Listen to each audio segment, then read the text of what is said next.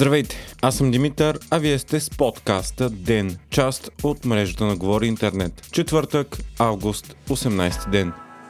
България ще търси газ от Азербайджан, Турция и Русия в този ред. Това обяви служебният енергиен министр Росен Христов. Според данни на Българ газ, недостигът на газ за предстоящия сезон е 40% и то при положение, че бъдат реализирани доставките на всички 7 танкера американски втечнен газ, договорени от кабинета Петков. Министрът обясни, че ако се договаря с Газпром, ще се търси начин за възобновяването на текущия договор, а не за нов договор. Не било сигурно обаче, че Газпром въобще ще искат да преговарят с България, тъй като предишното правителство било направило резки стъпки за отношенията с Русия, обясни Христов. По повод 7-те американски танкера с течен газ, компанията доставчик Шиниер е отказала искането на българското правителство за удължаване на крайния срок за потвърждаване на договора, който е утре 19 август. Удължаването обаче било нужно, за да се намерят свободни слотове за разтоварване и регазификация, обясни министър Христов. Говорителите на ЦИК обявиха, че продължаваме промяната и демократична България все още имат шанс да отидат на изборите като коалиция. Това стана след като по-рано днес от ЦИК обявиха, че промени в регистрациите могат да се извършват само между партии в коалицията, а не между две отделни коалиции. ДБ и ПП се регистрираха тази седмица по-отделно за предсрочните избори заради крайния срок, но заявиха, че все още обмислят дали да се явят заедно. Тази вечер продължаваме промяната се събира на Национален съвет, за да вземе своето решение.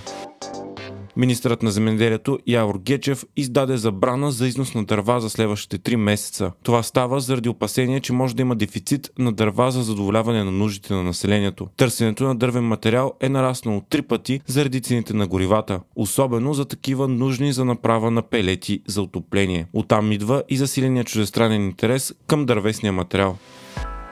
Русия заплаши да спре АЕЦ за порожие, ако украинските сили продължат да я обстрелват. От Москва коментират, че в случай на инцидент радиоактивен материал ще покрие Германия, Словакия и Полша. Централата е окупирана от руската армия от март месец насам и според Украина се използва като военна база за обстрел на околните територии. Руснаците пък обвиняват Киев, че обстрелва и по този начин застрашава Европа от ядрена катастрофа. Централата, която е най-голямата в Европа, генерира повече от 20% от електроенергията, произвеждана в Украина.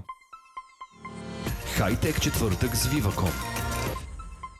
Google пусна годишния голям софтуерен апдейт на телефоните Android и неговата 13-та версия. Това става по-рано от очакваното. Android 12 бе пуснат миналия октомври. Апдейта за сега е достъпен само за телефоните на самите Google Pixel, като следващите месеци ще бъде интегриран и за другите производители на Android устройства. Промените са много, но не и големи. Една от най-съществените е, че вече нито едно приложение не може да изпраща нотификации, ако преди това не е получило разрешение за това. Така ще се избегне спама от нотификации тъй като много приложения започнат да изпращат излишни напомнящи съобщения в момента, в който бъдат инсталирани китайските технологични компании, сред които гиганти като Alibaba, ByteDance и Tencent за първ път са предоставили информация за своите алгоритми на китайското правителство. Това става след като от март в Китай има нови правила за алгоритмите и страната задължава компаниите да позволят на всички потребители да се откажат от получаването на препоръки. Освен това, законът изисква алгоритмите, които притежават свойства, свързани с общественото мнение или възможности за социална мобилизация, да бъдат регистрирани в Китай китайската администрация. Алгоритмите и данните са най-важната част от технологичните компании, които се занимават с социални мрежи и продажби. Те са строго бранени от компании като Meta и Alphabet в САЩ и не се публикуват публично с аргумента, че са търговска тайна. Китай обаче все повече засилва контрола върху своите технологични компании.